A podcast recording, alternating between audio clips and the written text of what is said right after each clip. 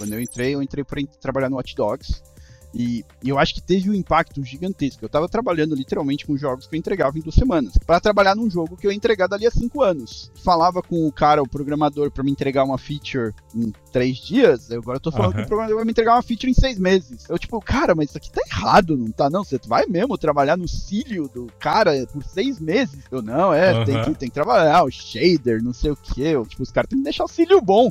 Mas o cílio, tipo, sério? É, tipo, é, sabe? Eu acho que tem um pouco disso, de você entender que, tipo, olha, mudou. Você tem tanta gente, tipo, tinha lá, sei lá, 100 programadores, você não tem mais três. Então não tem problema um cara ficar seis meses pulindo os cílios, entendeu? Tipo, do, do, do uhum. personagem.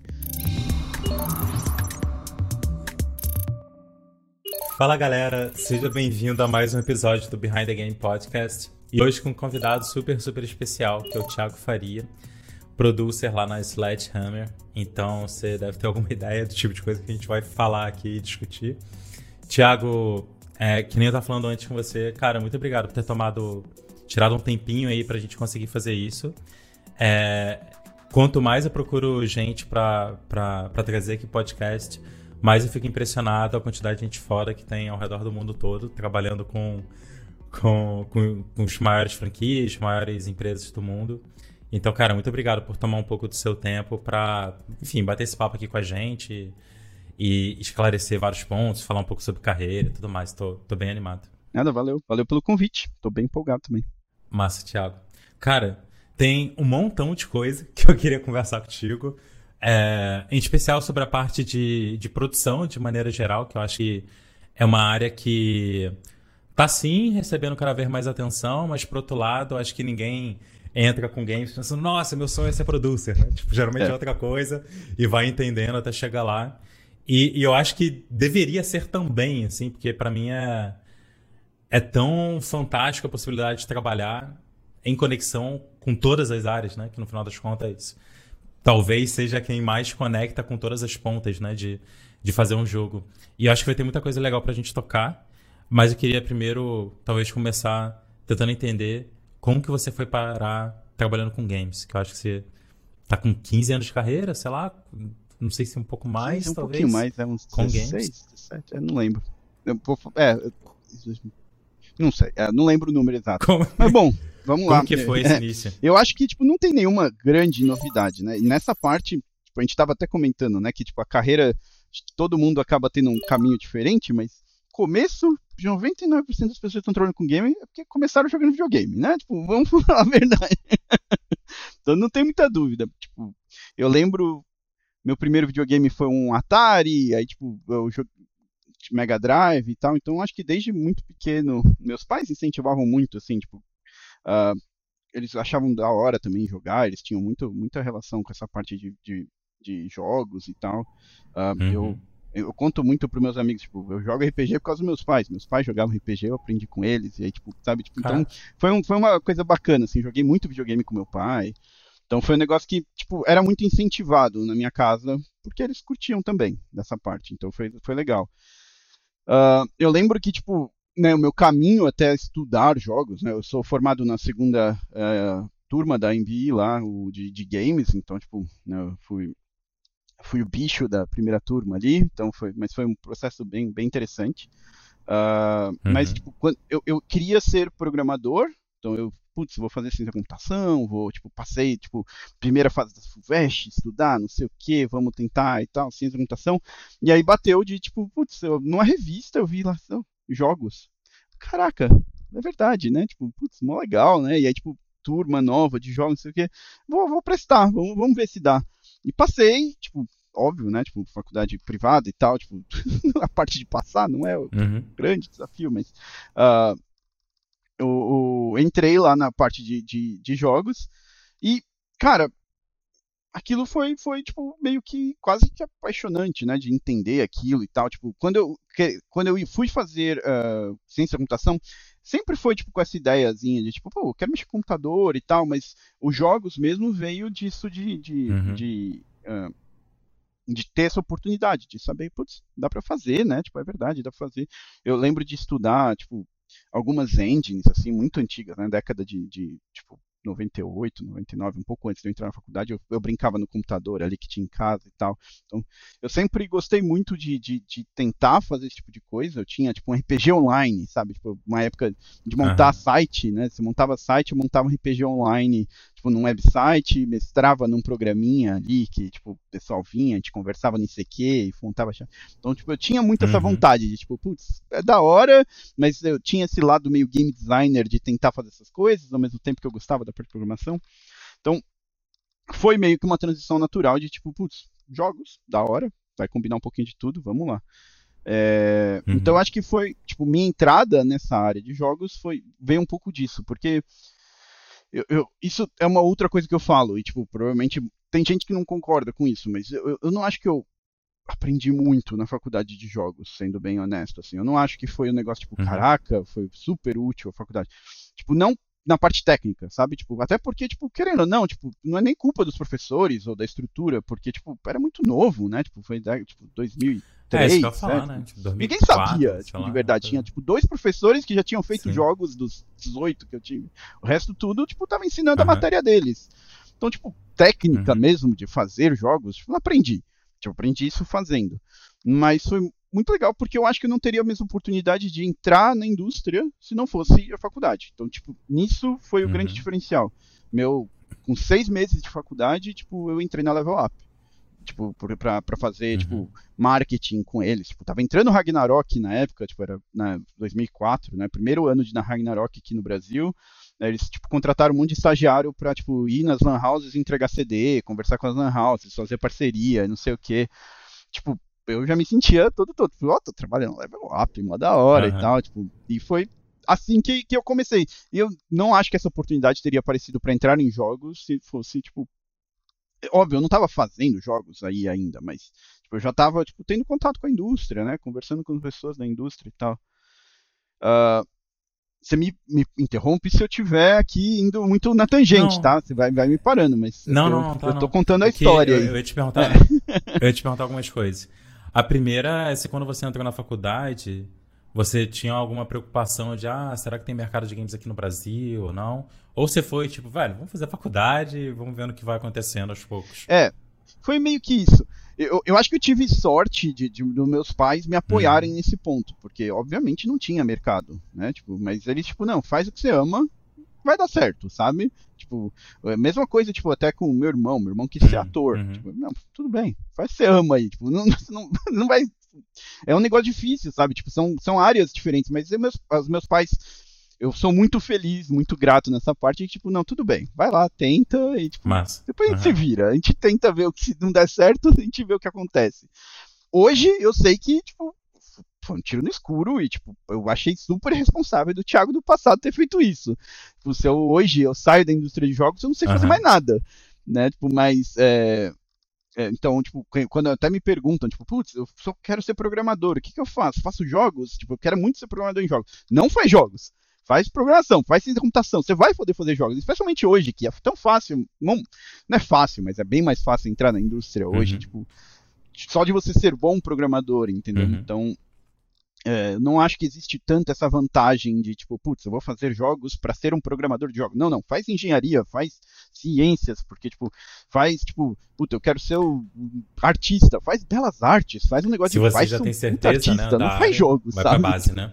É, Exato, porque, tipo, você não vai ser, tipo, bicho que só faz aquilo, entendeu? Você vai ser um cara muito mais. Der errado, você tem plano B, C, D, E, tipo, né? Tipo, eu não tinha.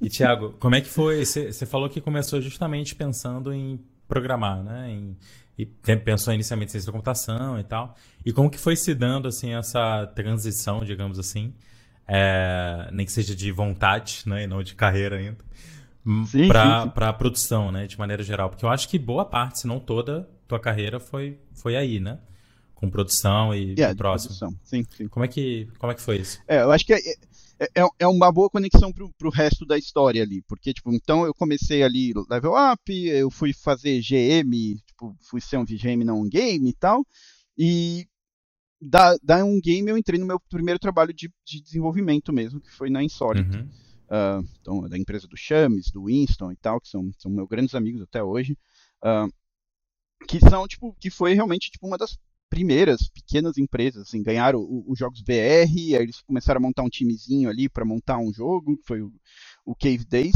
e eu entrei como programador. Uhum. Então, tipo, putz, vem aí e tal, faz o teste e tal. Pegaram, e aí de novo entrou, acho que esse destaque de, tipo, puta, eu tava na faculdade de jogos, eles foram atrás da faculdade de jogos, se eu não tivesse na faculdade de jogos, provavelmente não teria uhum. entrado. Então, acho que de novo, é aí que foi um outro inicial, marco né? de, tipo, a decisão de entrar em jogos fez uma diferença, uhum. apesar de que eu acho que eu não era um bom programador, uhum. né? Eu entrei, então, mas tudo bem. Uh, uh, então isso me levou para essa para entrar em desenvolvimento e tal, e foi muito legal. O que acontece? Eu acho que aí é, é um negócio, um aspecto natural de tipo indie dev pequeno, né? Tipo uma coisa pequena. Era uma empresa de tinha cinco pessoas lá dentro. Quando é uma empresa pequena, acaba que existe tipo múltiplos chapéus, né? Uma pessoa não vai fazer uma coisa só. Então, tipo, a gente fez o Cave Days ali, eu era programador, uh, entrou o próximo projeto, que foi o, o Calua, no caso, foi o Ilha do Empreendedor, que, que, se tornou o Ilha do Empreendedor depois, que, que foi um, um projetinho de, de, empreendedorismo, o Serious Game e uhum. tal, uh, onde eles, tipo, putz, vamos lá, quem que quer ter ideias, vamos fazer uns brainstorms e tal. E eu me destaquei nos brainstorms. Uh, e virei um game designer. Tipo, eles, putz, não, Thiago, muito bom e tal, vamos, você quer ser o game designer disso aqui? Vamos. Então eu parei de programar e virei game designer. Uhum. E aí, tipo, eu, legal, game designer, da hora, tipo, vamos, vamos lá, fui, ajudei. O Ilha do Empreendedor inteiro eu fui fazendo essa parte de game design. E aí, o que que eu aí eu, também, uma opinião minha, talvez eu esteja errado, sempre, não, né, não, não esteja 100% certo, mas eu acho que o game designer acaba sendo um pouco líder né, desses projetos menores. É o cara que está com a visão do projeto. Né? Num projeto maior vai ser o diretor do projeto e tal, vai ser o cara que está com uma visão uh, um pouco mais macro. Uhum. Então acabou sendo meio natural de eu começar a liderar aquilo de uma forma, organizar as pessoas e tal. Uh, e, e, então eu ajudei bastante nessa parte de produção. Na época tinha o Winston também ajudando e tal, mas uh, uh, eu acho que foi acontecendo uma transição meio natural de tipo, putz, é um game designer? Você também é um pouco produtor, sabe? Você também está ajudando a organizar o projeto. O que, que tem que se fazer de próximo? O que, que a gente está entregando? tal. Eu ainda era game designer. E por muito tempo eu ainda fui o game designer. Então, tipo, isso foi depois da transição da Insólita para Kid Guru, uhum. que foi, tipo, evoluindo para outras coisas. Então, até no Freakscape, que foi o joguinho que a gente fez junto ali na, na, na Kid Guru, que foi o primeiro jogo de PSP do Brasil e tal, foi, também foi um, um processo bastante bacana ali. Uh, fui level designer. Mas, de novo, também sempre com um pezinho ali em produção. Depois a gente foi fazer outros jogos dentro da Kid Guru, um pezinho de produção. Qual que foi a grande linha mestra nisso tudo? Eu acho que e o que foi me apaixonando por produção? Eu acho que foi exatamente o que você falou no começo do, do, do papo, que é a produção passa por tudo, sabe?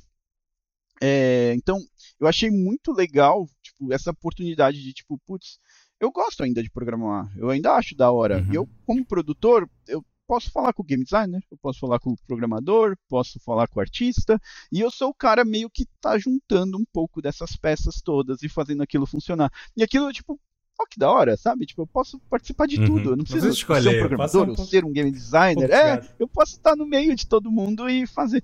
Então, eu acho que isso que acabou me apaixonando, sabe? Pelo, pela essa área, por essa área de produção, assim. Uhum. Foi de ter essa oportunidade de tipo, putz, eu posso mexer. Eu ainda... Então eu acho muito legal. Eu tenho meus papos hoje em dia com meu o game designer e tipo, eu fico ali batendo papo com o game designer e tal. Ele tá me passando o que, que ele tá fazendo, mas aí ele fala um negócio, eu, pô, mas se a gente fizesse desse jeito? Ele, nossa, não, é verdade, é legal e tal. Então eu eu não sou o cara que tá dono daquilo. Não sou eu. Se o cara não gostar da minha ideia, ele vai jogar fora e tá tudo bem. Uhum. Mas, né, eu, eu, tenho essa capacidade. Eu vou falar com o programador, eu, o programador tá me explicando os códigos e tal, e é tipo, ah, isso, é, isso aqui. Se, se, ele gostar da ideia, ele vai usar. Se ele não gostar, ele vai jogar fora. Mas eu, é, para mim é recompensador, né, participar dessa, desse processo criativo junto com todo mundo. Uh, e eu acho que é isso que me levou para essa área de produção. Então, isso, aos poucos, fui evoluindo de, dentro disso, entendendo mais de, de ferramentas e tudo mais. Então, daí tem toda uma carreira aqui. Dá para a gente passar mais por ela ou não, mas uh, eu acho que, que foi um pouco disso, assim. Não, mas você ficou, você ficou tipo, você trabalhou em várias empresas, né? Você ficou aí antes de sair sair do Brasil, acho que de onde que você estava, mais uns 10 anos com Game Producer, umas seis empresas, sei lá. É, É, eu, eu passei por, um, por uma época bem turbulenta, assim, da, nessa época de, tipo, 2006 a 2015 ali, uhum. teve muita empresa fechando no Brasil, né? Tipo, então, tipo, eu passei por todas. Toda empresa que fechava, eu tava lá, entendeu? Eu era o último a desligar a luz. Então, tipo, uh, incluindo, tipo, o que foi a dissolução da Kid Guru, que voltou a ser a Webcore e tal. Então, tipo, então foi isso, aí teve a Vosto, teve tipo a, a, Inova, então tipo, tem várias empresas que eu fui entrando e fui fechando. Fui entrando e fui fechando. Não sei, talvez eu seja amaldiçoado, talvez, mas... Uh, uh, Não porque a Ubisoft tá, eu, eu, tá aí eu, ainda. Teve Do Canadá, muito disso. Tá... É verdade, o Ubisoft ainda tá aí. A do Brasil a, fechou. Ainda tá mas, aí. É. Mas você não ah, passou por lá, fechou, passou? É. Acho que não. Não passei então, por lá, tá não, foi minha não, culpa. Não, é, é, não tem essa correlação.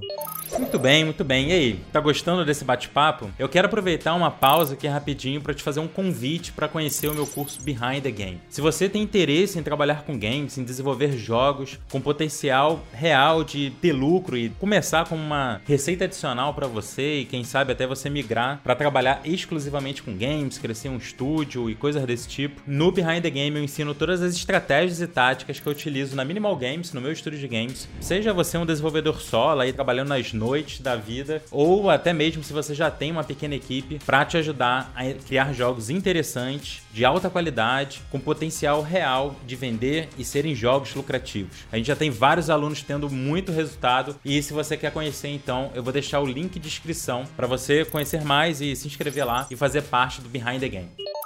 Eu acho que ia ser massa a gente entrar um pouquinho na área em si, porque eu acho que tem, tem algumas áreas assim da, da produção de games, de maneira geral, que, se não todas, mas algumas mais do que outras, que são confusas justamente porque, dependendo da configuração do time, da equipe, do tipo de projeto, acaba mudando as particularidades, né? Do que aquela pessoa com aquele nome, Totalmente. aquele cargo, né, tá fazendo, né?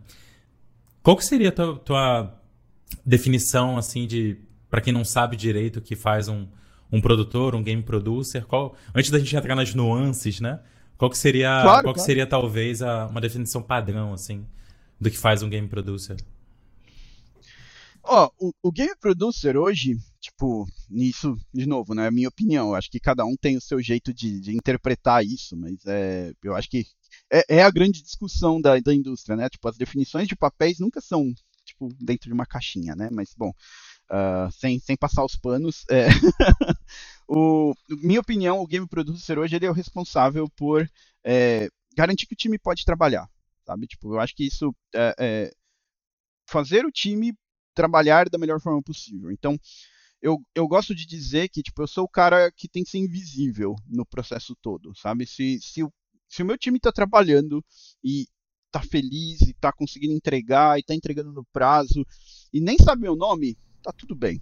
Tipo, porque, uhum. tipo, quer dizer que, tipo, eu estou fazendo o meu papel de, tipo, olha, ele sabe o que tem que fazer, é a próxima coisa que ele tem que fazer, ele sabe quando ele tem que entregar, ele sabe, tipo, ele não está bloqueado por nada, uh, e, tipo, é, tudo que pode correr de risco, eu tô mapeando e tô, tipo, dando, tipo, sinais lá na frente para as pessoas poderem, tipo, sabe, se é o cara que tá no túnel, tipo, tirando as pedras enquanto o cara tá vindo dirigindo o trem lá atrás. Tipo, uhum. Ele não precisa estar tá te vendo. Tipo, se ele passar no túnel e tiver tudo bem lá na frente quando ele passar e tá tudo, tipo, entregou, tá tudo bem. E não, não, eu não preciso ter o reconhecimento. Tipo, não, o importante é tipo, o meu time ter entregue o que ele tem que entregar, na data que ele tem que entregar, com o custo que ele tem que entregar.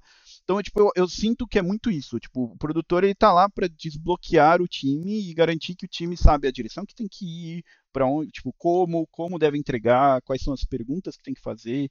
Então, eu, eu enxergo muito o meu trabalho nessa linha, sabe? De tipo, eu estou tentando sempre organizar uhum. o time para que essas, esses pontos aconteçam, sabe? Massa. Um, eu acho muito que o produção é isso. E tem toda uma escala, óbvio, de produção, de tipo, quão micro, se é o cara que tá dirigindo com os caras ali do lado, ou se é o cara que tá, tipo, fora do túnel, do outro lado, garantindo uhum. que a, tipo, o trilho tá montado. Tipo, acho que tem vários níveis ali, né, nessa uhum. metáfora pra, para garantir que o negócio funcione. Mas... É, até para até pra gente, até para entender um pouco mais e, e, talvez ajudar a tangibilizar, né? Porque é muito bonito a, a o, é. e eu concordo com o entendimento de, ah, se, se o time não precisa de mim, tá funcionando bem e, e tudo mais.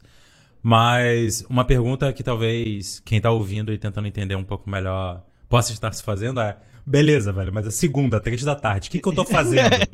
sabe, tipo, segunda, três da tarde eu vou estar tá fazendo o quê, sabe? Então, assim, como uma pergunta, até pra gente tentar explorar isso um, um pouco mais, se tu pensar assim num time pequeno, médio, sei lá, 10 pessoas, uhum. 20, enfim, que você já participou de vários nesse formato, né? Antes da gente falar, inclusive, das diferenças claro, para a escala que você está agora, né? O que, que, seria o tipo de atividade que envolve numa semana comum para um producer, sabe? Que tipo de coisa você está fazendo? Que tipo de task faz parte do teu dia a dia? Que tipo de preocupação envolve sim, o dia a dia do trabalho? Cara, eu, eu acho que tem muito. É, o producer ele vai ser o cara que vai, tipo, no dia a dia dele, ele vai estar tá montando e garantindo que o, o calendário é o uhum. maior amor do producer ali que está funcionando. Então, putz, eu sei que no meu calendário, meu projeto, eu tenho que entregar, tipo, uh, daqui a seis meses alguma coisa. Ou até, tipo, vamos, vamos até trazer isso para uma realidade mais, mais uh, indie, onde, tipo, as coisas Beleza. são um pouco mais fluidas, sabe? De, uhum. tipo, putz, uh, eu quero que meu jogo esteja em beta teste daqui umas seis semanas, sei lá, oito semanas. Não precisa, não está entregando para um cliente, mas uhum. tipo, o producer é o cara que está criando essas, essas coisas de tipo, putz, é, é viável? Não é viável? Dentro de um cenário aqui, tipo. Então é ele que está questionando o time disso, sabe? Tipo, putz, o que, que, é, que, que é legal? O que, que para o meu projeto dar resultado, uh, talvez eu tenha que entender que, tipo, putz, daqui a um ano era legal, daqui a seis semanas, ou daqui a X tempo era legal que o meu projeto tivesse nesse momento.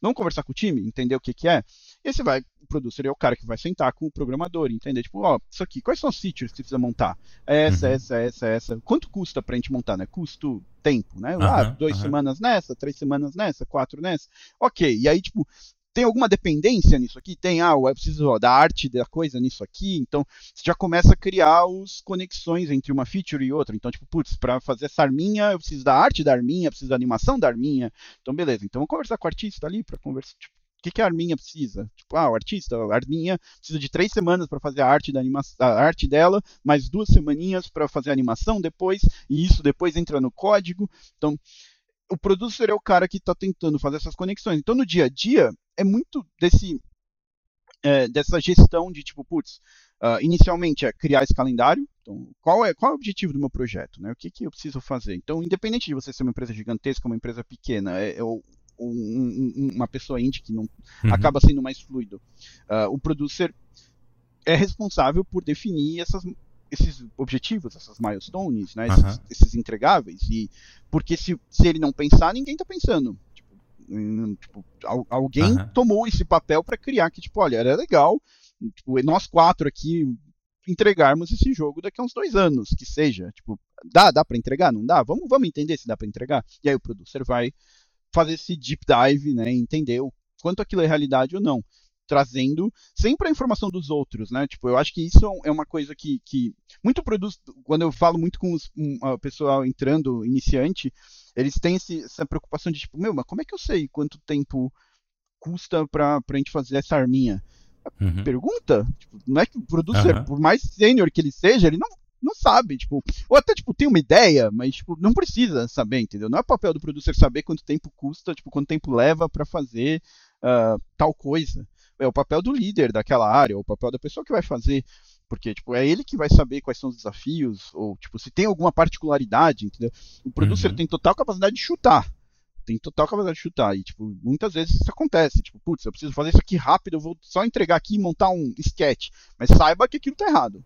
Uhum. Enquanto aquilo não passar, né, na mão de alguém que vai fazer, que vai validar é aquela pessoa que vai te dizer, né, que, que o quanto aquilo realmente é difícil ou não, sabe? Uhum. Então, eu acho que o dia a dia do producer está muito nisso, de entender as peças, entender uh, o quanto isso uh, tá, dando certo ou não. Porque aí entra o próximo passo. Você tem o seu calendário. O que, que eu faço agora? Agora é garantir que esse calendário está sendo seguido tipo, né? Porque o, o, uma ferramenta grande que, que aí, tipo, é uma coisa que eu gosto e, tipo, as empresas grandes fazem muito, que são uh, é, é, literalmente pegar esses blocos e empilhar eles um na frente do outro. Então, é tipo um Gantt chart, né? Tipo, para quem uhum. entende um pouco mais das, das, das, das metodologias. Uh, onde você consegue enxergar, tipo, o que está vindo onde, quando, porque aquilo te garante que, tipo, olha, nesse momento eu precisava que uh, o cara, a arte estivesse sendo produzida para que daqui a três meses o cara da programação consiga produzir. O cara da arte está fazendo isso? Vou lá conversar com o cara da arte. Oh, Então, artista, você tá fazendo essa arminha? Não. Por que você não tá fazendo essa arminha? Ah, porque veio outro cara da outra área aqui, me pediu essa outra coisa aqui. Eu, uhum. putz, ok, vou conversar com outro. Então, tipo, é, rola muito disso, né? O meu dia a dia é nisso. Acho que numa empresa, numa escala menor, você não tá lidando com pessoas de áreas diferentes ou, uh, ou, ou, ou, peças diferentes nisso aí. Mas uh, eu acho que rola muito disso de às vezes, tipo, o próprio artista tá, putz, não, é que eu achei que essa outra coisa aqui era mais importante. Não, uhum. não, não, não, essa aqui é mais importante, porque aqui a gente vai organizar pro, pro, pro uh, programador conseguir fazer daqui a duas semanas e tal. Então, esse papo, essa conversa com as pessoas, né, essa relação com as pessoas acaba acontecendo por causa disso. E aí, óbvio, entra todo numa coisa de relação com pessoas que, né, tipo, também é muito parte da produção. Né? É, tá Esses são recursos, né? Os, os, dois pontos que estavam gritando era justamente é. comunicação e gestão de projeto, né, é, de maneira é. geral. Exato, o... exato. É, uma, uma coisa que eu ia te perguntar é games de maneira geral, principalmente para quem tá olhando de fora, para quem tá olhando de dentro também, mas para quem tá olhando de fora, é uma coisa que parece inerente que vai atrasar, né? Então, é muito é muito comum a gente ver jogos, não importa se é AAA ou, ou, ou menor, parece que tem algo que torna quase que impossível seguir um Sabia, calendário, né? É. É, e, e, funcionar, né? Porque, enfim, jogo é uma, uma parada absurdamente complexa de produzir, né? É, o, o que eu mais tenho é aluno que veio de software, né? Veio de TI, falando, cara, achei que era a mesma coisa. Não, jogo é um software, velho. O buraco é muito mais embaixo. a quantidade de coisa, né? Tipo, tu monta todas as fichas e tu vai jogar tá uma bosta, né? Tipo, é, velho, é, o que, que a gente é. fez de errado, né? Então, é, é bem diferente, assim, de maneira geral. Mas o que eu ia te perguntar é. O que, que você acha, assim, que. Pensa em alguém, tipo, em estúdios menores, por exemplo, né? É, ou um desenvolvedor solo, par e tal, ou estúdios pequenos, 5, 6, 7 pessoas, sei lá. O, o que você acha, assim, pensando em ferramental, é, não ferramental de software, mas ferramental técnico, né? Uhum. É, conceitos, ou, ou até, às vezes, formas de pensar, né? Mindset com relação à produção, que, que mais são relevantes na hora de conseguir um time fazer boas entregas. Você consegue lembrar talvez de duas, três coisas, não sei, que você pensa, cara, um monte de coisa pode dar, pode dar certo, que se isso aqui der errado, fudeu. Não, não vai sair, sabe? Tem algumas pequenas coisas, assim, sejam coisas do dia a dia ou coisas, conceitos um pouco mais amplos, né, que permeiam toda a produção, que você acha que é essencial para a parada fluir bem? Eu acho que a, a principal coisa que eu vejo dar errado, né, em projetos menores, já tem projetos meus, tá? Tipo, eu tô falando isso de, de uhum. experiência, uh, tipo, eu já tentei fazer diversas vezes, tipo, projetos pessoais ou projetos com amigos, tipo, não, vou fazer um jogo, vamos, vamos, e aí para no meio. Uhum. Falta de visão, sabe? Falta do, tipo, aonde você quer chegar. É, eu acho que, tipo, um negócio muito aberto é sempre muito bonito, muito, tipo, cara, é muito da hora você fazer, tipo, vamos fazer qualquer coisa, vamos, o que, que você quer fazer? Uhum. Tipo, vamos. E aí você vai fazendo e você nunca não tem um, uma linha de chegada. Você não sabe onde você está indo, você não sabe o que, que você está tentando fazer. Então, é um negócio que eu acho que é a primeira coisa, sabe? É definir onde que a gente uhum. quer chegar. Né, que é um pouco daquilo, não só em termos de entrega, né, porque parece o produtor falando de calendário de novo. Não, não é, é, é visão criativa mesmo, sabe? É, é, tipo, onde, o que, que você quer desse seu jogo? O Qual que, é, é esse jogo, né? É, o que é o esse que jogo, é o né? Tipo, né? O que ele não é também. Né? Também, também, porque tipo, eu acho que isso ajuda você a estruturar, tipo, porque a partir daí é onde você consegue realmente entender, tipo, uh, as peças que você tem que produzir para aquilo. E, e, e, se torna tangível entregar aquilo, sabe? Porque é muito, uhum. tipo, eu acho muito complicado. Eu acho muito bonito, porque tem empresas que são capazes de fazer isso, de fazer um negócio muito iterativo, né? Onde, tipo, eles vão fazer uma camada e depois outra camada. E, tipo, animal, tem empresas que conseguem, mas é um, é um processo bastante mais complicado, né? Nossa, meu português está. Uhum. Uh, mas é um, projeto, um processo uh, bem mais difícil de fazer é, é, do que você seta um objetivo e vamos tentar entregar esse objetivo. Então, uh, eu sinto... E gerenciar, né? Em termos também, de também. orçamento, é, né? É, tipo, é, exato. tem que ter pra onde correr, né? Se é.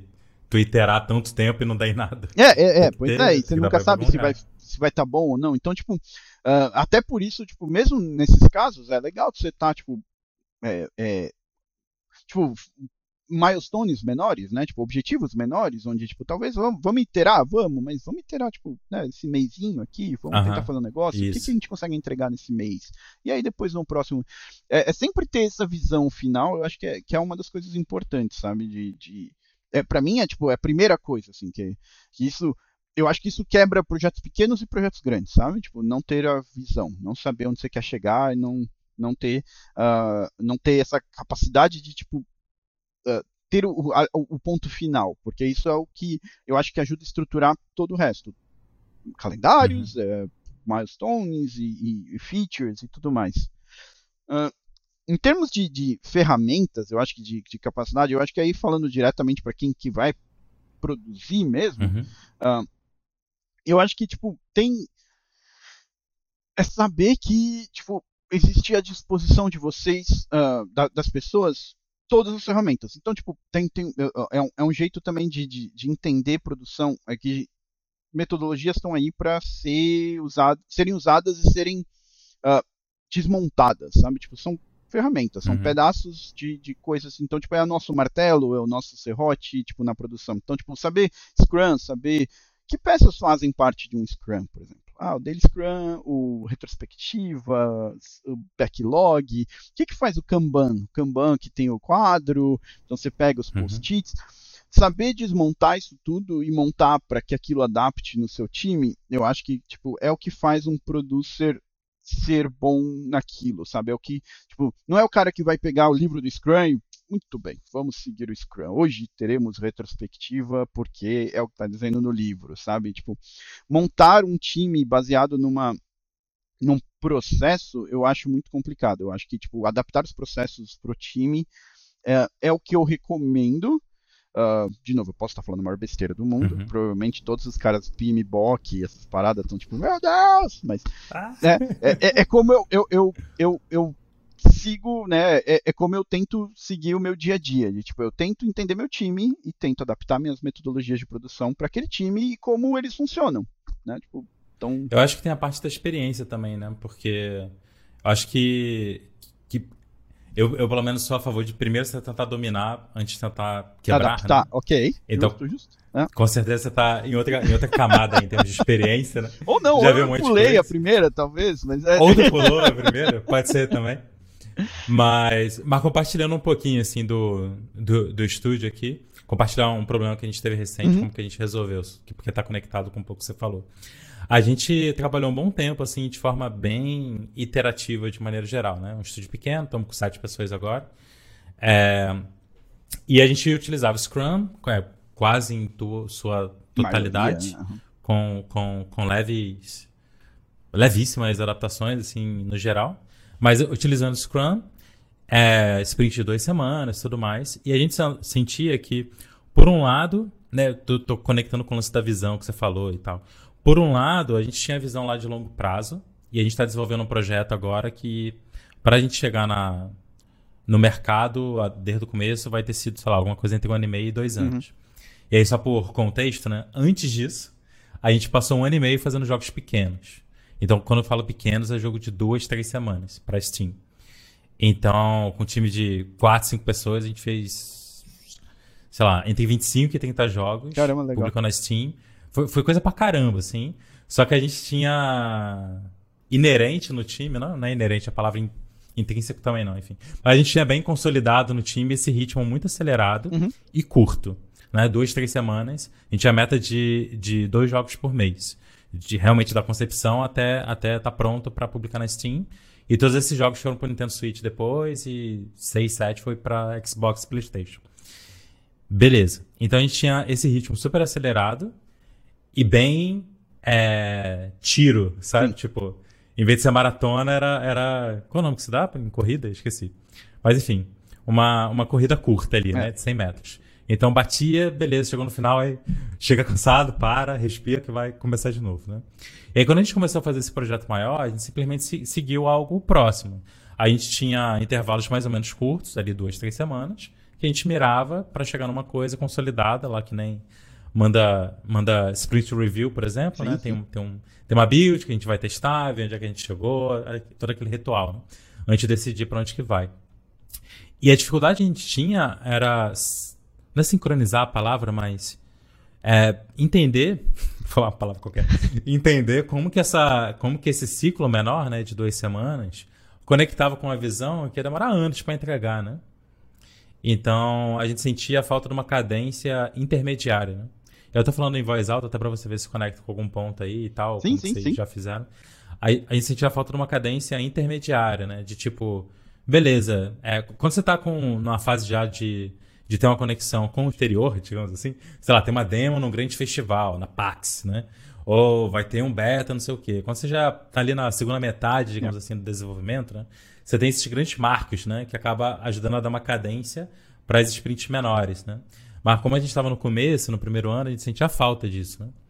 E aí o que acabou resolvendo muito foi uma técnica que eu não sei nem se tem nome, mas é da Melissa Perry, que ela ensina Product Management na, na Harvard. Não sei se é na Business School ou na Harvard no geral. Mas enfim, tem até blog post e tal. Eu comprei um monte de curso no final que eu aprendi tá de graça na internet.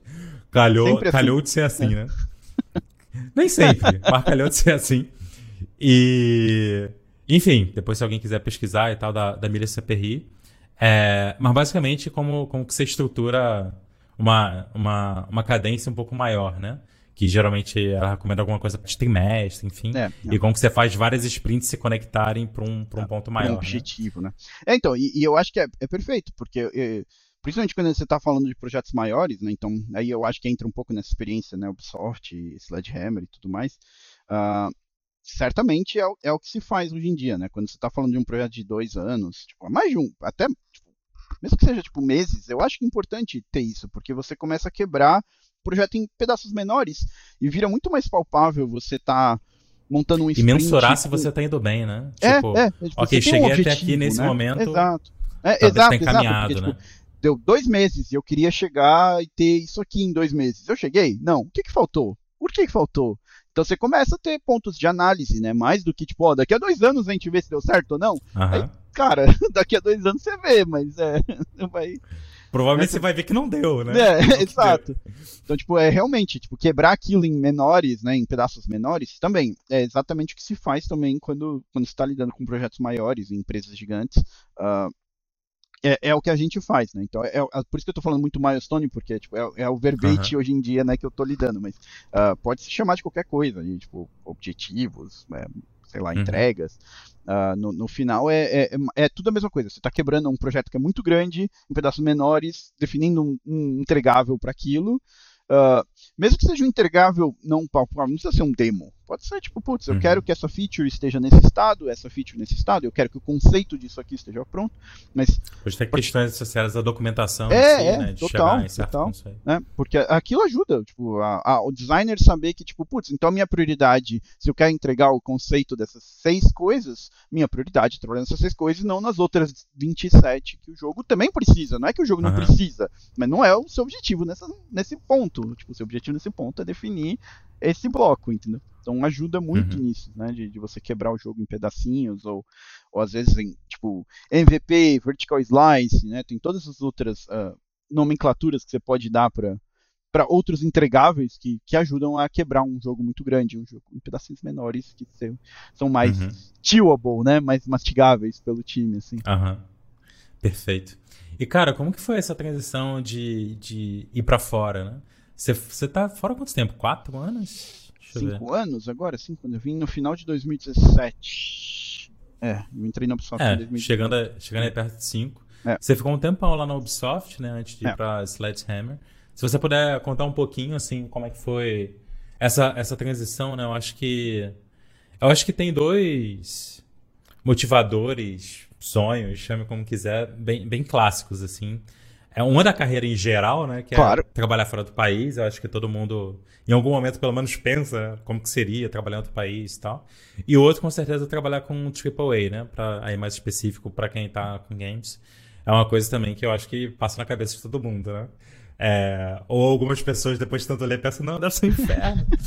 é, mas como que foi essa decisão, né? Porque você ficou um tempo trabalhando é, aqui no Brasil, né, em, em, projetos menores, simplesmente porque era o estágio da, da indústria aqui no Brasil. Claro. Você trabalhou um tempo lá na TAPS, né, que é um sim. outro modelo, né, sim, que sim. é modelo free to play, mobile e tal. Como foi essa transição para tanto ir para fora quanto você trabalhar com projetos tão maiores, né? Que que... Claro. É, bom, eu, eu, eu acho que tipo, um, para mim assim, um, um, foi sempre óbvio um grande objetivo na minha cabeça, tipo, putz, uh, quando eu consegui trabalhar com jogos, né? Aí, tipo, eu tinha esse sonho que provavelmente na minha época todo mundo tinha, tipo, eu quero trabalhar na Blizzard, né? Tipo, pô, é, vamos, vamos, né? Tipo, é 2004, auge do WoW ali, né? Lançou o WoW uhum. 2004, 2005. Todo mundo tinha, né, na faculdade essa vontade de, tipo, pô, vamos lá fazer AAA, fazer os MMO da vida e tal. Uh, então, obviamente eu tinha isso e na época até eu fui, fui atrás e tal, entendeu como era, né, migração, não sei o quê, e isso ficou meio que, tipo, né, num, num buffer ali no meu cérebro, fui dando certo as coisas no Brasil e fui indo. Uh, uhum. Foi muito engraçado, assim, na, na, no, a minha história dessa movimentação para o Canadá, porque, tipo, ela é um pouco diferente da 90% das pessoas que vêm, porque a maioria das uhum. pessoas vem com, tipo, sendo trazidos por uma empresa.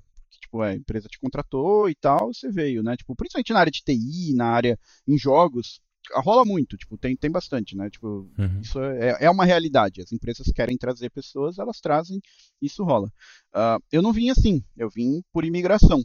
Então, tipo, o processo imigratório do Canadá mesmo, fazendo o processinho deles e tal. Então, eu até brinco que eu vim, tipo, como um, um, um mendigo aqui. Tipo, eu vim ser um mendigo no Canadá. Tipo, né? Tipo, porque eu vim sem emprego, uhum. sem casa, sem nada. Tipo, eles só falaram, vem, eu vim. E, tipo, e aí, tipo, comprei, tipo, alugar casa, tipo, achar um emprego, né, todo esse processo todo de tipo um imigrante mesmo vindo para um pro país novo. Uh, mas indo pela história, até para as pessoas se identificarem ou até entenderem qual foi o processo, tipo, foi muito engraçado que uh, eu tinha montado a minha empresa, Ludium, uh, com, com um sócio, né, um grande amigo meu até hoje, e a gente teve uma reunião com uh, Bonnie Crombie, Crombie que uh, era prefeita de Mississauga, que é um, tipo uma Campinas aqui da, de Toronto. Tipo, aqui fica aqui pertinho, é uma grande cidade que é encostada em Toronto, assim. Tipo mas, uma Campina, show muito é, bom. É, uma Campina não, São é Caetano. como deu pra entender rápido, É, assim, tipo, até uma São Caetano, porque é tão grudado okay. que é, tipo, literalmente, você tá de Toronto, você passou, você tá em Mississauga. Então, tipo, é tipo uma cidadezinha que fica grudada em, em, em, em Toronto. Uh, e a gente teve uma reunião com ela e tal, e, tipo, Cara, uma coisa que me marcou muito dessa reunião com ela foi, tipo, um comentário besta, assim, tipo, tipo a gente conversando, assim. Ela, nossa, é engraçado como todas as casas aqui tem grade, né? Tipo, eu, caralho, não é verdade? Tipo, pra ela isso é bizarro todo prédio tem portão, toda casa tem portão, sabe? tipo, uhum. não tem aqui, né? Tipo, no, no, na casa, tipo, no Canadá não tem, você tem o seu jardim, tipo, não tem portão, não tem pra quê? Eu, nossa, tipo, é foda, né? Tipo, aí o cara, é, foi uma frase besta dela que me marcou muito, assim, na época, me marca até hoje. E, e aí, tipo, eu voltei para casa e, tipo, aí na época, o que aconteceu? Ela tava, a gente tava conversando com ela e ela tava, tipo, tentando trazer empresas do Brasil pro Canadá, porque, tipo, pra ter, ter uma parceria Brasil-Canadá e não sei o quê, se você fizer um investimento no Canadá, eles te davam, tipo, residência e tal tipo, meu, uhum. eu com meu sócio, a gente, ah, é uma oportunidade, vamos conversar e tal. A gente meio que conversando sobre isso, mas eu voltei na casa naquele dia e conversei com minha esposa, tipo, caraca, né, Canadá, mó legal, né, tipo, podia, a gente podia ver, né, qual que é essa coisa do Canadá e não sei o que. Ela, mano, eu sempre quis ir pro Canadá, eu nunca tinha falado sobre isso com uhum. E, tipo, a gente, Caramba. nossa, tipo, eu também, né? Tipo, porque eu já tinha, eu tinha, eu tenho uma tia que morava no Canadá, eu já tinha conversado com ela para ver se, tipo, rolava alguma coisa e tal. Ela sempre me desencorajou muito de vir, porque, tipo, ela trabalha na, na área de telecomunicações e tal, e não é uma área, tipo, das melhores. Então ela sempre me desencorajou muito de uhum. vir, porque, tipo, ah, você não vai achar nada, ela não entende muito da minha área, né, na área de TI. Eu, tipo, ah, então tá, se, uhum. se a minha tia tá falando que não, não, dá pra vir, não dá pra vir, não vou nem tentar. Então meio que ficou isso, né, de nunca vir. Na hora que eu falei com minha esposa, tipo, não, vamos, vamos, vamos, vou, vou ver. E ela é meio doente nessas áreas de, tipo, mano, eu vou, se eu peguei um projeto para fazer, eu vou descobrir até o final. E ela, ela aprendeu, ela virou quase que uma agente de imigração ela mesma e aprendeu tudo, tudo que se sabe sobre, tipo, é, como imigrar, não sei o quê. Uhum. E em paralelo tava rolando esse papo da minha empresa também, que acabou morrendo, tipo, putz, não, não vamos, não vamos, não vai valer a pena, é um investimento muito alto, não sei o que, não vamos. Meio que, tipo, nessa conversa toda, tipo, beleza, olha, eu, eu vou. se vocês não vão, eu vou, porque, tipo, tinha avançado bastante com a minha esposa e tal, pareceu uma realidade. Então, o processo do Canadá pede, tipo, que você saiba inglês, se você quiser ir para Quebec, você tem que saber francês também, mas a gente escolheu só inglês para vir para Ontário. Uh, uhum. A gente, tipo, putz, tem que ter um pouquinho de dinheiro na conta. A gente vendeu nosso apartamento, tipo, eu tinha muita sorte, tipo, a minha rescisão da Insólita me deu, tipo, na época, quando a Insólita fechou, eu tive a rescisão, eu dei entrada num apartamento com aquela rescisão, tipo, só porque, tipo, eu era moleque, morando uhum. com os pais, eu, tipo, vou fazer isso que vai... Esse apartamento foi quem pagou a minha vinda pro Canadá, basicamente, que a gente vendeu o apartamento e, tipo, conseguiu, sabe, a vinda pro Canadá. Uhum. E... Então, tipo, foi meio que esse processo, aí fazer o teste de inglês, fazer não sei o quê, foi um processo que durou dois anos, dois anos e meio, e foi nesse período que eu entrei na TEPS. Tipo, eu não sabia se ia dar certo o, o processo ou não, mas tipo, eu precisei me desligar. Ah, quando você entrou na TEPS, é. você já tinha iniciado eu, eu tinha o plano, eu não tinha iniciado o processo, porque, tipo, a gente tinha vontade, ah, mas entendi. aí como eu tinha essa vontade, a Ludium na época falou, ó, oh, não vamos e tal, tipo, né, minha empresa, os meus sócios, uhum. a gente já, já não tava super bem na época, tipo, não, não de, de relação, mas tipo, a empresa não tava gerando tanto dinheiro, eu, tipo, olha, eu vou, quero esse plano, eu vou precisar de dinheiro, a empresa já não tá dando dinheiro, então vamos, né, vamos, vamos sair e tal. Uhum. Eu, aí eu saí da empresa. A empresa hoje até insiste ainda, meu, meu, o meu sócio lá, o Guto, ainda toca ela e tá, tá indo. Mas eu, eu precisava de um pouco mais. E aí a TEPS veio com uma oportunidade. E eu, cara, uhum. bora. Tipo, eu vou. Tipo, é uma, uma, oportunidade muito legal. Provavelmente uma das maiores empresas na época tava a TEPS e a, e a Top Free Games, né? Que virou hoje a, a, a, a Wildlife. Uh, eram as duas maiores na, na, no Brasil, provavelmente. Eu, tipo, não, bora, vou, vou pra TEPS, bem da hora, me deram uma puta oportunidade legal, que inclusive usava todo o meu knowledge de, de, de, de, de empresário e não sei o que. Eles me deram, tipo, eu abri uma outra, tipo, um outro estúdio dentro da TEPS, sabe, para cuidar só de jogos, uhum. mais ou menos no formato do que você tava falando, tipo, eu, eu te entregava, tipo, quatro, cinco jogos por mês ali de mobile para testar mercado, não sei o que. Foi, foi muito legal, assim, foi uma época uhum. muito, muito da hora. E eu fiquei dois anos lá fazendo isso estruturamos estúdio, contratamos pessoa e tal, montamos o processo. Uh, e aí, no, tipo, foi um processo que durou esses dois anos, tipo, de conseguir juntar dinheiro.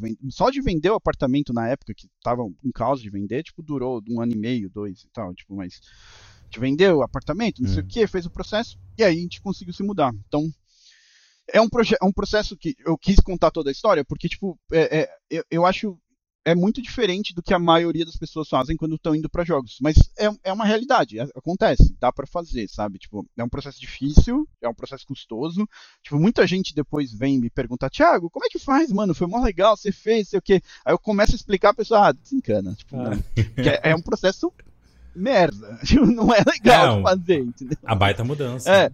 E, e... Mas quando você foi, você já tinha emprego lá? Não. Ou tu foi. Não, é o que eu tá. falei, eu vim mendigo total, tipo, sem saber o é, que acontecer. Eu vim trabalhando no Tim Hortons, entendeu? Tipo, o meu objetivo era, tipo, em Entendi. seis meses não tiver emprego, vai, a minha esposa vai trabalhar no Tim Hortons, eu também, a gente vai, vai se virando, porque a gente veio, tipo, na, na, assumindo que nada ia acontecer. Você vem com dinheiro, né? O governo te obriga a ter um dinheiro na conta pra vir. Sim, sim. Porque eles não querem trazer também pra pessoa morar na rua. Você, você tem que vir, você tem com o dinheiro contado quanto mais, melhor. Mas tipo, a gente não veio com muito, e não. A gente foi... veio com seis meses de caixa. Assim. E como que foi essa experiência no Senhor? Tô brincando. E como que foi essa, essa, esse começo, assim, de, de conseguir emprego e tal? Até que ponto você foi... sente que, é, foi... que foi difícil? Ou até que ponto você sente que o, o teu currículo no Brasil conseguiu contar bastante? Foi, é surpreendentemente amedrontador. Tipo, eu digo isso por quê? Porque, tipo, eu saí do Brasil tipo, eu, eu odeio falar isso, mas eu não querendo me gabar, mas eu era bom no Brasil. Tipo, eu tinha nome, tipo, eu conhecia os caras da Quiris, conhecia, tipo, o pessoal da TEPS, da Top Games, conhecia todo uhum. mundo. Se alguma coisa desse merda na TEPS, eu tinha pra onde ir, sabe? Tipo, eu falava uhum. com o cara ali, sabia que eu era bom, que me conhecia, eu ia pra lá e tava tudo bem. Vir pra cá, literalmente, tipo, rasgou. Eu não conheço ninguém. Tipo, eu não tenho uhum. esse network, não conheço as pessoas. Então, na minha cabeça de Thiago naquela época, eu, tipo, cara, eu tenho um currículo, o pessoal vai querer me contratar. E eu durou seis meses até eu ser contratado aqui. Caraca. Tipo, uh, e, e, e, tipo, é, é, foi bizarro, é o que eu falei, surpreendentemente difícil. Tipo, pra mim, tipo, ia, pô, uhum. eu vou chegar lá, alguma coisa vai. E eu tinha um plano, sabe? Eu tinha, tipo, não, eu vou chegar, eu vou aplicar pra Big Vikings, que era uma empresa, tipo, literalmente tipo, um nível a mais que a TEPS, assim, de tipo, tamanho de jogos, uhum. não sei o quê. Eu, tipo, não, putz, vai fazer, vai Fit, funcionar. É, perfeito. É, perfeito. Uhum. Tipo, eles estão precisando de, de producer, vou entrar lá, vou mandar currículo. Nunca me bateu de que, tipo, eu não sou o único aqui que tá fazendo isso. No Brasil, eu e talvez que... era, mas no... aqui não, né? e qual que foi tua percepção, assim? Tua percepção era de que a, tu... a experiência que você teve aqui no Brasil não era tão valiosa, assim, para eles, na opinião deles, né? Ou você acha que era simplesmente tem gente pra caralho, a competição é maior e, e, era difícil? Eu não sei se gente pra caralho, mas eu acho que tem gente com mais experiência que eu tentando a mesma coisa, sabe? Tipo, principalmente vindo do Brasil. Então, vindo do Brasil, trouxe muito conhecimento do mercado mobile, que é o que o Brasil tem, uhum. né? Querendo ou não. Tipo, não uhum. tem, tipo, eu não tinha o conhecimento AAA. E aí, quando eu chego aqui, eu tô uhum. enfrentando os caras que têm o conhecimento de AAA, que é o cara que saiu da Ubisoft, que vai trabalhar ali, porque ele quer dar um downsize no, no tipo de jogo que ele tá fazendo. Então eu estava competindo com pessoas que têm um conhecimento diferente. Que não necessariamente, eu não estou falando nem de qualidade, tá? Porque não necessariamente, tipo, puta, eu ter trabalhado numa AAA te faz melhor. Sim. Não faz. Tipo, é, mais, né? é mais experiência, é, né? Pode ser um risco exato, na percepção, exato. Na do, percepção da, da, tá contratando, né? Pô, é, é. Esse cara nunca trabalhou com um projeto desse é, tamanho, é, exato, é diferente. Exato. Né? Então, tipo, uhum. de novo, não é ser melhor ou pior, é só de, tipo, esses caras tinham no currículo ter entregue, tipo, um jogo na Ubisoft e aí, tipo, ele vai ganhar de mim, porque, tipo, eu não tenho. Eu, eu entreguei 120 jogos na TEPS, mas eles, esse cara entregou o Far Cry 4, tipo, né, tipo, uh -huh. o que, que é melhor? Uh -huh. Não sei, mas, tipo, pra empresa o Far Cry 4 pareceu mais legal, sabe, tipo, então, é, eu acho que tinha muito disso e não tinha me batido na época, sabe, então, foi difícil de ter entrado e foi engraçado que, tipo, a primeira empresa em quem eu apliquei nem era a empresa que eu queria entrar, que era a Ubisoft, porque, tipo, eu não achei que eu ia entrar na Ubisoft. Porque a Ubisoft uhum. pedia o AAA na experiência, pedia não sei o que, eu não tenho, tipo, putz, mas eu vou aplicar. Uhum. Uh, e aí eu apliquei para outras que eu tinha certeza que eu ia passar, tipo, o Big Vikings, a, tipo, o Hit Grab, tinha, tinha umas outras empresas menores aqui que eu, putz, nessas aqui, total, eu, eu contrataria esse cara se eu fosse dono dessa empresa. E eu, uhum. eu chegava, eu ia até o final do processo, e não, não pegava o trabalho. Até o final do processo, Caramba. não pegava o trabalho. Eu, eu, eu fudeu, fudeu. Aí eu comecei, eu fiz, fiz uns cursos de inglês aqui, só pra. Às vezes eu tô falando merda, né? Não sei, não sei falar.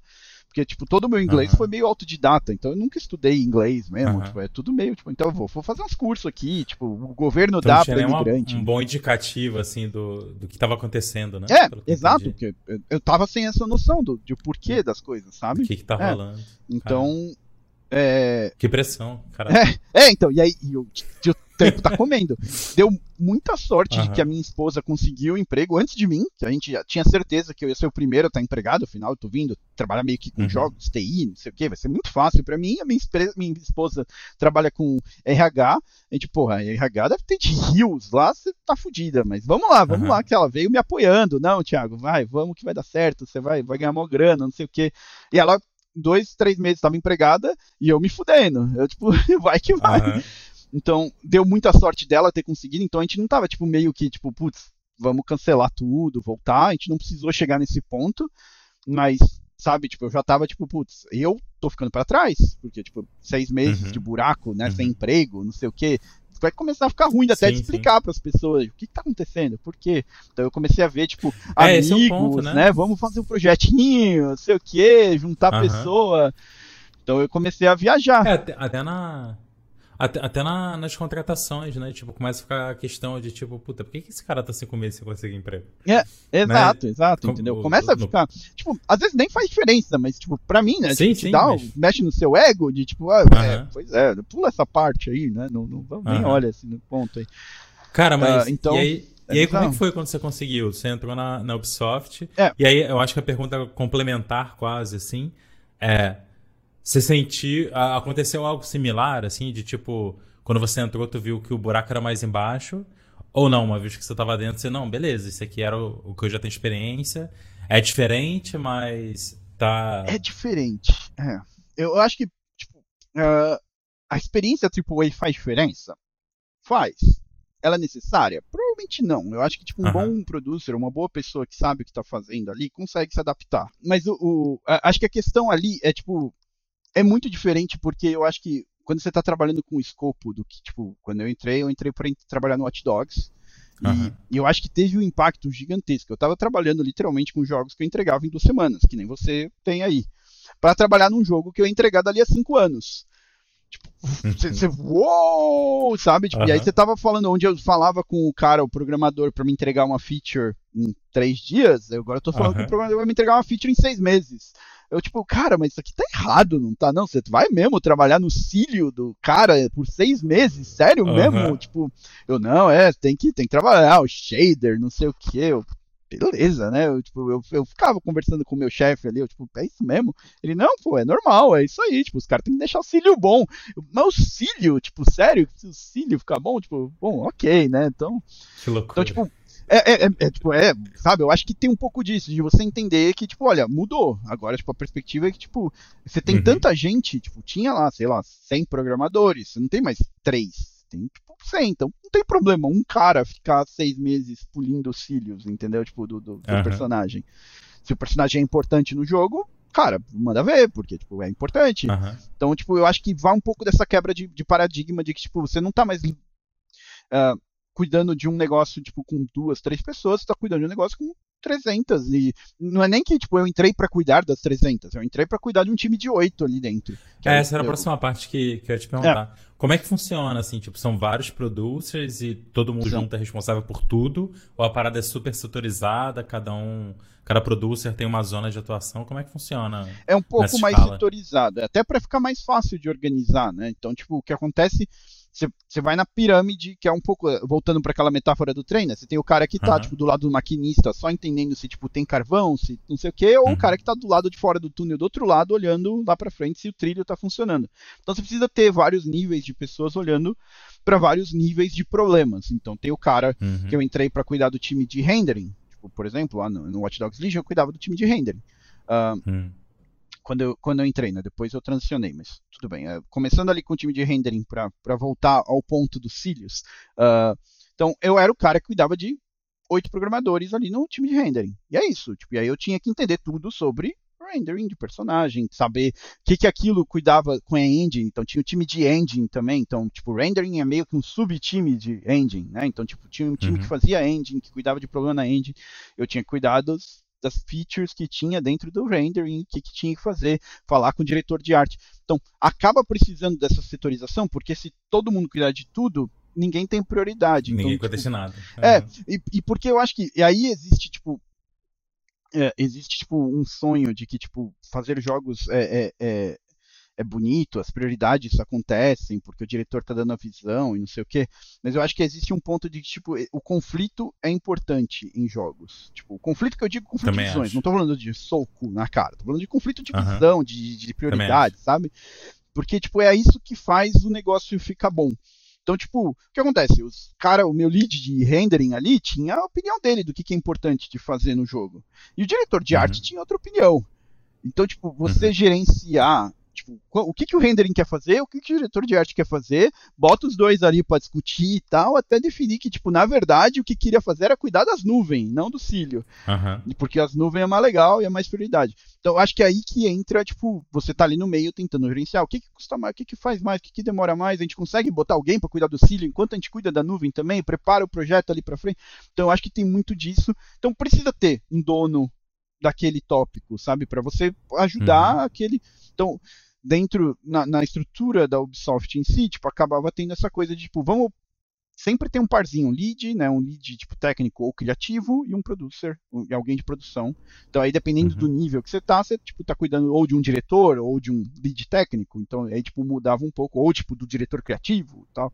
Então é, uhum. é, é, isso que acabava mudando os tiers de produção ali dentro.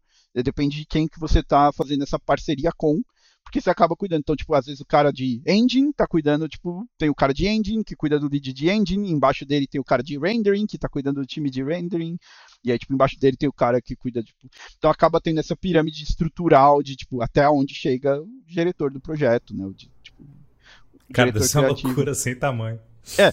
Oh, e aí, é, aí eu reportava pro meu producer, o, que, que era o cara que cuidava de, de da parte técnica do projeto todo, que cuida, aí ele reportava pro cara de, tipo, o executive producer, que era o cara que cuidava do projeto todo, então, tipo, acaba tendo um uhum. pouco essa visão, porque, tipo, é importante, que aí o cara de o producer técnico, se tem alguma dúvida técnica, ele vai perguntar para os producers que estão cuidando das áreas técnicas, e aí, tipo, você acaba tendo essa, esse vai e volta, entendeu? Muito bom. E, e na Sledgehammer, tu tá lá, não tem um ano, né? Tem, tem menos, Não, não, até, não, né? acabei de entrar, é, entrei uns quatro meses, quatro meses, cinco e... meses. E quão, quão, quão diferente está sendo a experiência, assim? Porque eu acho que os projetos são de tamanhos próximos, talvez, são, né? São, é. Eu, eu, eu, tipo, sinceramente, não é tão diferente. Eu achei que ia ser mais. Uh, eu acho que, tipo, cada empresa. Uma coisa que eu aprendi, eu acho que isso é, já faz parte desse aprendizado de poder comparar também. Porque uhum. eu achei que toda empresa grande. Então, tipo, putz, eu porque toda empresa pequena, eu sempre trabalhei meio parecido e sempre funcionou. Tipo, uhum. E aí quando eu entrei nas empresas grandes, todas eu achei, ah, vai ser a mesma coisa tem bastante diferença, tipo, diferenças políticas, diferenças de como, tipo, as pessoas se relacionam com, tipo, o tipo de trabalho, tem diferenças de processos, então, eu acho que o, o baque de, de como o, o trabalho é feito acontece mais em, em politicamente, então de, de, de, com quem você se relaciona, então tipo, putz, ao invés de eu ser parceiro do lead, agora eu sou parceiro, tipo, na verdade estou cuidando do time, porque aqui, tipo, sei lá, na Sledgehammer os times são mais importantes do que os leads, então você cuida do time. Então, existe um, uhum. uma diferença de como cada empresa tem o seu approach de produção. Cultura, né? É, a cultura da empresa, é, exato, exato. E é errado ou certo? Eu acho que entra numa outra coisa. Eu acho que é diferente, entendeu? Então, tipo, cada um, cada empresa acaba criando o seu jeito de trabalhar com produção. Uh, óbvio que cada produtor traz a sua carga de experiência para que aquilo se adapte da melhor forma possível para o que ele gosta uhum. de fazer, né? De como ele quer gerenciar aquele time. Mas é, tem, tem, tem diferenças. Uh, e, e, são diferenças significativas, mas a base no final é a mesma, de tipo, putz, vamos ter datas, vamos ter as milestones, as entregas, uhum. entendeu? Então eu acho que a base não muda. O que muda é como você se relaciona com o meio ambiente, com as pessoas e com. Não é nem porque uhum. mudou as pessoas, mas exatamente porque os papéis das pessoas dentro do projeto mudaram. Então uh, uh, é, é, acaba mudando, tipo, putz, cada empresa eu sinto que vai ter. Eu só passei por duas. Espero que não, não fique fechando uhum. comigo ali dentro, mas uh, eu acho que cada empresa acaba tendo o seu jeito de abordar é, a produção e o desenvolvimento né, de, de, uma forma diferente. Uhum. então tem, tem, tem essas diferenças com certeza. Ah, fantástico, cara. E aí, o que, que, você tá achando aí desse bate-papo? Bom, se você tá por aqui, eu vou assumir que você tem interesse em desenvolver jogos e talvez até ganhar uma receita com eles, talvez no seu tempo livre, ser uma fonte de renda adicional, que nem foi para mim lá atrás, assim, desde 2011, se eu não me engano. E agora, já com estúdio de games, com, com várias pessoas trabalhando, fazendo jogos grandes. Com isso tudo, né, com essa experiência que eu acumulei nesse tempo, eu decidi criar um curso chamado Behind the Game e eu queria te convidar agora para conhecê-lo. Então, no Behind the Game, eu compartilho todas as estratégias estratégias e táticas que eu utilizo no meu estúdio de games para criar jogos de qualidade dentro do prazo, né, dentro do orçamento ali que a gente tem de tempo e dinheiro e que são jogos lucrativos que vendem bem e os jogadores gostam. Então, se você tem interesse em aprender sobre isso, seja você um desenvolvedor sozinho trabalhando duas horas por noite ou até mesmo se você já tem uma equipe e trabalha com isso full time, eu vou deixar o link na descrição para você conhecer o curso Behind the Game, se inscrever e espero ver você lá. Agora vamos voltar para o nosso bate-papo. Tiago, é... só, só antes da gente fechar, assim, você o... passou por uma quantidade gigantesca de experiências, né? É... Você trabalhou tanto em estúdio menor, indie, mais nessa pegada. Você teve seu próprio estúdio lá. Você passou por, pelo mercado mobile. É, foi, trabalhou em outro país, trabalha até agora, né? E tá trabalhando com AAA e tudo mais. E no começo da, do nosso papo aqui, você comentou né, sobre ali as primeiras escolhas na carreira e assim por diante. Você comentou. E aí, claro, né? Era um outro momento, né? Quase 20 anos atrás, ali, quando estava tomando essas decisões.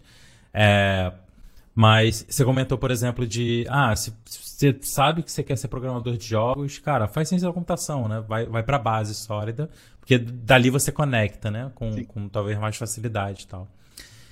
Se alguém já estava pensando antes ou passou a pensar depois desse nosso papo sobre a possibilidade de ser game producer, de achou interessante isso e assim por diante, lembrando que muita coisa aconteceu desde então, né? Tipo, desde quando você tomou a decisão de para qual faculdade seguir e tal. Levando em conta toda essa experiência que você tem, qual que você acha que seria um caminho, assim? É claro que não tem resposta certa, né? Caminho sim, sim. único e tal. É justamente a parte legal, acho, da, da indústria de games, né? Tem vários caminhos. Mas o que, que você recomendaria, assim, para uma pessoa... E a gente pode, se possível, talvez falar de duas personas, né? A primeira é, sei lá, o adolescente, vai. Tipo, tá com 17 anos pensando o que, que faz da vida, né? Então, faz faculdade, não faz? Uhum. Qual faculdade? Como? Por quê? E ele acha legal alguém produza. A outra seria talvez alguém aí, 20 e tantos, 30 anos, gostaria de migrar, acha muito foda a parte de game producer. Se você puder ajudar a mapear um pouquinho, assim, como que seria uma possível entrada, né? Nessa área, seria tá. muito massa. É, eu acho que, tipo, meio que juntando as duas coisas, no final, tipo, o game producer, eu acho que é, é a área onde eu conheço pessoas de backgrounds mais diferentes, sabe? Tipo, tem uhum. desde engenheiros, porque vieram de programação, tem, tipo, pessoas que fizeram games que nem eu, tem pessoas que fizeram arte, tipo, eu acho que o game producer... Fez RI.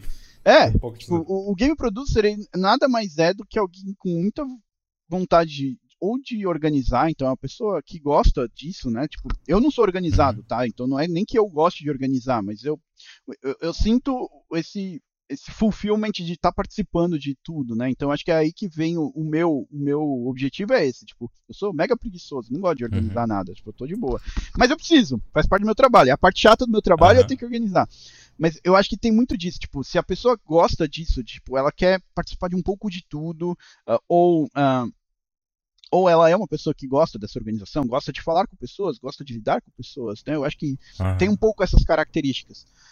Ela já ela tem a base pro que precisa, né? Então, tipo, e aí eu, eu, eu vejo né, dois caminhos aí dentro do que você falou. Então, tipo, se o cara já é um cara experiente, já tem algum conhecimento, eu acho que é começar a montar o tool belt, né, de, de producer. Então, tipo, putz, vai lá, faz, uhum. um, faz um curso de Scrum, entende como fazer jogos, uh, entende o, o, que, que precisa para fazer e tal, tipo, estuda um pouquinho de, das metodologias, PMBOK, todas, tipo, eu acho que todas as metodologias têm, têm as suas partes úteis, né? Porque é o que você falou, tipo, uhum. querendo ou não, começar da base é importante ali para então, tipo, aplica, aplica uma delas, vê, aplica na sua vida, tipo, tem muita coisa de aplicar Scrum na própria vida, tipo, faz os seus daily Scrum sozinho, uhum.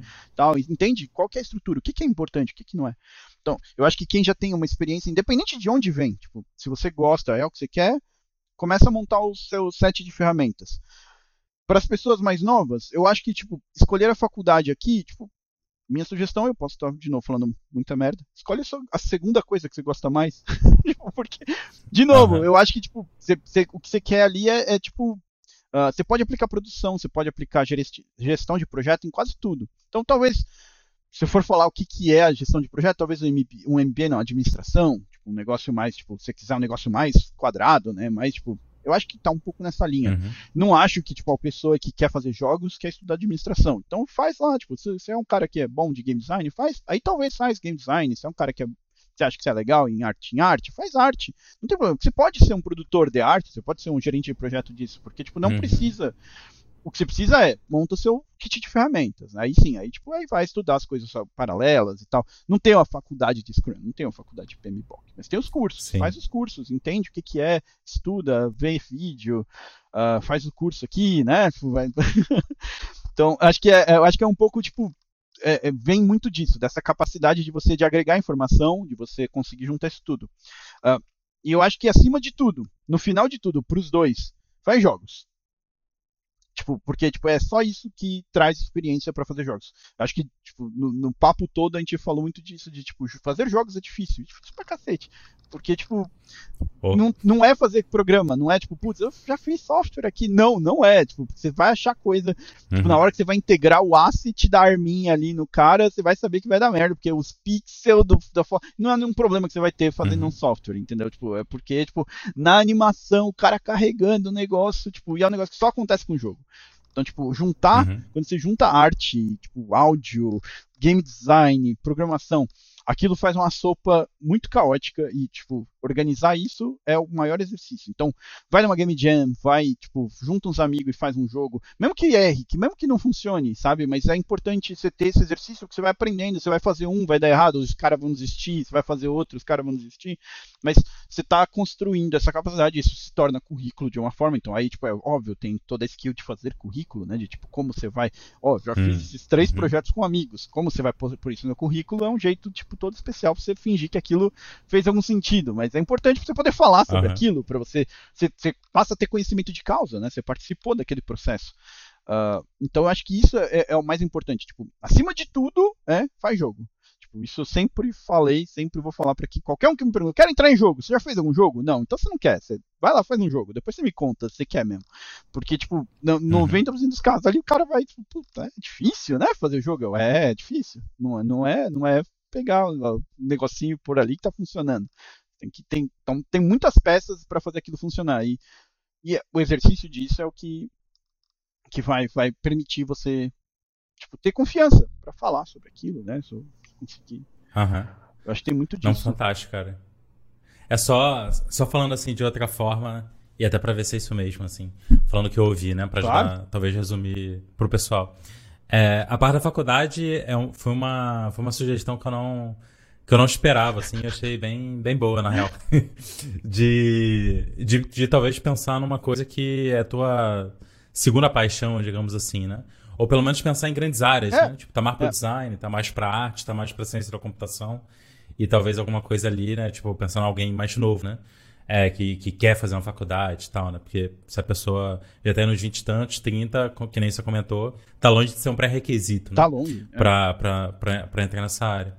E aí, o outro ponto é que tem muita, muita certificação, independente de querer tirar elas ou não, né? Existem é, livros, preparações, cursos para elas, né? Voltados para elas. Seja de Scrum, seja de Kanban, metodologias ágeis de maneira geral e, e preditiva também, porque tem, tem seu papel, enfim. É, e um ponto que, que você não comentou, mas participou de toda a tua fala, talvez seja questões associadas à comunicação, sim, né? Sim, justo. Porque eu acho que é uma parte muito grande do trabalho, né? De relacionamento interpessoal, de maneira geral. Às vezes dá para estudar, às vezes é só questão de se, se praticar, né? Tipo, se colocar em situações, né? Onde você tem que lidar e gerenciar conflitos, situações e tal. Acho que pode ser massa também. E o último ponto, que, que tem dois, duas camadas, assim, é, no, no que você falou, e acho as duas super relevantes. A primeira é simplesmente participar, né, de produção de jogo, né? Tipo, talvez seja até mais fácil, né? Tipo, game design todo mundo quer é, ser, programa é, todo mundo exato. quer ser. Quem quer é, organizar? Galera, posso organizar? é tipo, vem pra cá, brother. Chega, chega mais, porque dá pra participar de várias equipes ao mesmo tempo, né? E, e o quanto que essa experiência conta, né? Porque você vai conseguir botando em prática. Sim em prática toda a teorização que você está aprendendo, né, de maneira geral. Mas um outro ponto que você falou, que eu acho que é uma nuance chave, assim, é tentar fazer um jogo você mesmo, né? Só porque, cara, tu vai entender que o buraco é lá embaixo pra cacete, né? Tu vai entender o, o, o que é tentar fazer uma parada e era para tudo dar certo, e quando junta dá errado, né? Então essa ter essa percepção, acho que, acho que é massa. Né?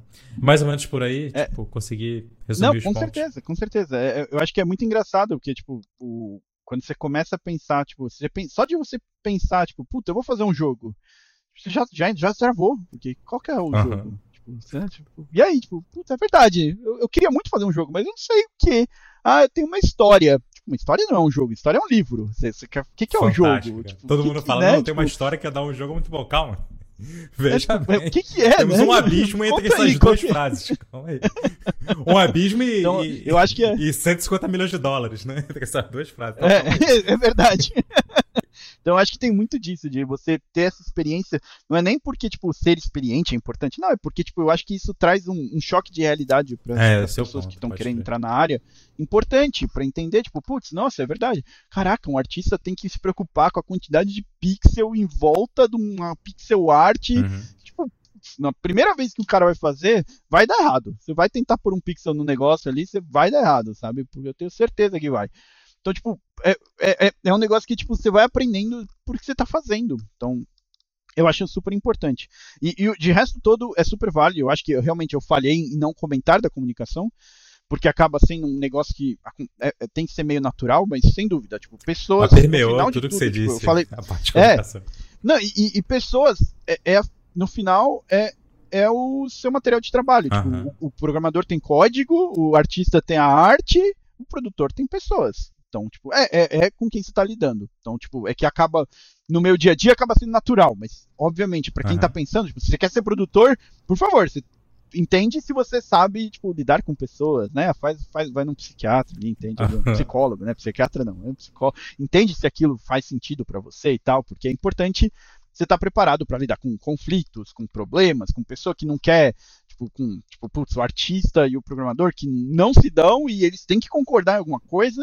E, e até desenvolver técnicas para isso, quer... né? Tem, tem várias, afinal, de Sem dúvida, gestão é, de conflito. Gestão de conflito, é, tudo isso. Então, tudo isso também faz parte desse cinto de, de, de, de habilidades, habilidades, que você tem que construir ali, é, então, que, de ferramentas, né, que você tem que construir para você. Uh, então, eu acho que faz, faz muito sentido e é, é 100% número zero ali. Tipo, Você tem que saber lidar com pessoas, porque elas são seu, sua, sua massa. Se você não souber, ferrou. Aí. Excelente, Thiago. Cara, é, muito, muito obrigado por ter topado bater esse papo. É, é. Que, nem, que nem eu comentei contigo antes da gente começar a gravar. Eu acho que, que a indústria de games é uma das mais plurais que tem. E a gente tem brasileiro trabalhando nas maiores empresas do mundo.